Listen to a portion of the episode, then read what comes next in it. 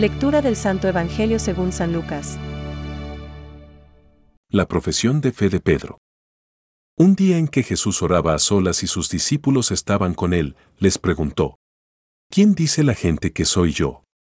Ellos le respondieron: unos dicen que eres Juan el Bautista, otros, Elías, y otros, alguno de los antiguos profetas que ha resucitado.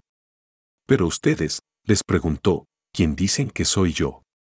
Pedro, tomando la palabra, respondió: tú eres el Mesías de Dios. Y él les ordenó terminantemente que no lo dijeran a nadie. El Hijo del Hombre, les dijo, debe sufrir mucho, ser rechazado por los ancianos, los sumos sacerdotes y los escribas, ser condenado a muerte y resucitar al tercer día. Es palabra de Dios. Te alabamos, Señor. Reflexión. ¿Quién dice la gente que soy yo? ¿Y vosotros, quién decís que soy yo? Hoy, en el Evangelio, hay dos interrogantes que el mismo Maestro formula a todos. El primer interrogante pide una respuesta estadística, aproximada. ¿Quién dice la gente que soy yo? Lucas nueve dieciocho. Hace que nos giremos alrededor y contemplemos cómo resuelven la cuestión los otros. Los vecinos, los compañeros de trabajo, los amigos, los familiares más cercanos.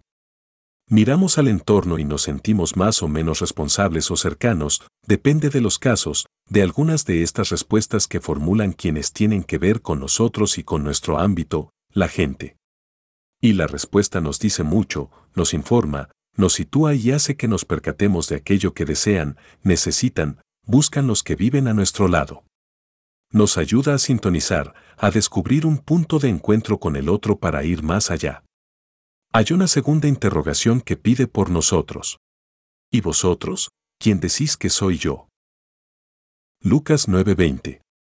Es una cuestión fundamental que llama a la puerta, que mendiga a cada uno de nosotros. Una adhesión o un rechazo. Una veneración o una indiferencia.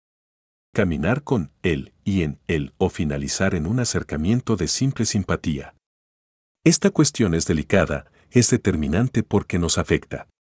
¿Qué dicen nuestros labios y nuestras actitudes? ¿Queremos ser fieles a aquel que es y da sentido a nuestro ser? ¿Hay en nosotros una sincera disposición a seguirlo en los caminos de la vida? ¿Estamos dispuestos a acompañarlo a la Jerusalén de la cruz y de la gloria? Es un camino de cruz y resurrección. La cruz es exaltación de Cristo. Lo dijo él mismo. Cuando sea levantado, atraeré a todos hacia mí.